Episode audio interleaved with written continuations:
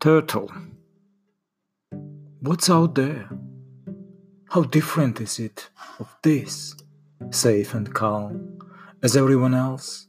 It is the best. Safe and calm, secure.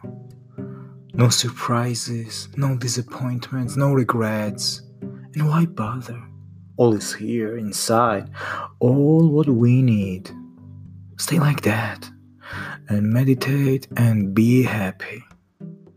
No need for much food, no need for too much to worry about. All is here. Easy, slow, relaxed. Why bother with what's out there at all? Alright, you have a look.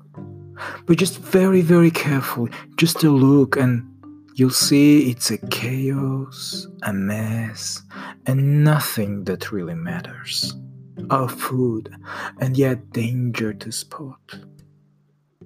Those are only relevant for one's dependent on what's outside. Not for us. We know it's all inside here. You know we survive with whatever is in us with us, inside us. Curiosity, that's how they call it, that recklessness and vulnerability. What does it provide anyone? Not much apart from shorter lives and threats. Why add to threats? We know it is safe and calm in here, in our shell. No, no, wait. What are you doing? This is such a shame. Oh no, you'll regret about this. You will very soon understand everything, but it will be late. Ah, so disgusting. Aren't you ashamed of yourself? To be out like that? Everyone, everyone will see you out there. Aren't you ashamed and afraid? Oh no, no.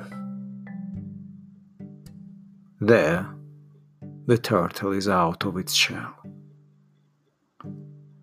It is not always beautiful, and it is not always safe, and it is not the sense of the weight lifted off the shoulders that matters most, but it always is trust.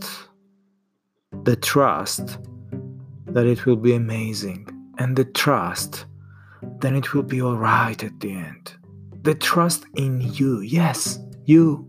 Trust in you. So that they're standing vulnerable outside of the shell. Trusting you. Nothing is more precious than that.